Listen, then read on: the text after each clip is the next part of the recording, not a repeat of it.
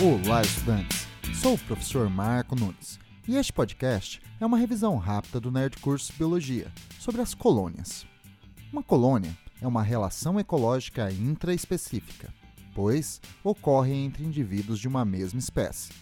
É uma relação harmônica, visto que beneficia todas as partes envolvidas. É caracterizada pela união anatômica de vários organismos da mesma espécie. Se eles tiverem formas semelhantes e executarem as mesmas funções, a colônia é considerada isomorfa. Se tiverem formas diferenciadas e realizarem funções diferentes, havendo uma divisão de tarefas na colônia, ela é considerada heteromórfica. Colônias de esponjas, corais e hidras são exemplos de colônias isomórficas. Nelas é comum o compartilhamento de nutrientes alimentares. Caravelas e obélias, na forma pólipo, são exemplos de colônias heteromórficas. Vou explicar como é a colônia em uma caravela.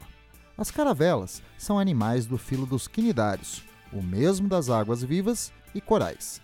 Nestas colônias, há os dactilozoides, organismos com forma de tentáculos especializados na captura de alimento e com muitas células urticantes que paralisam as presas, facilitando a captura de alimento aos gastrozoides, organismos que recebem o alimento e realizam digestão.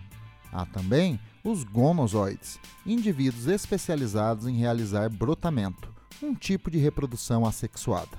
Os organismos desta colônia estão unidos a um órgão cheio de ar, chamado de flutuador, que é transportado pelo vento, auxiliando na movimentação da colônia.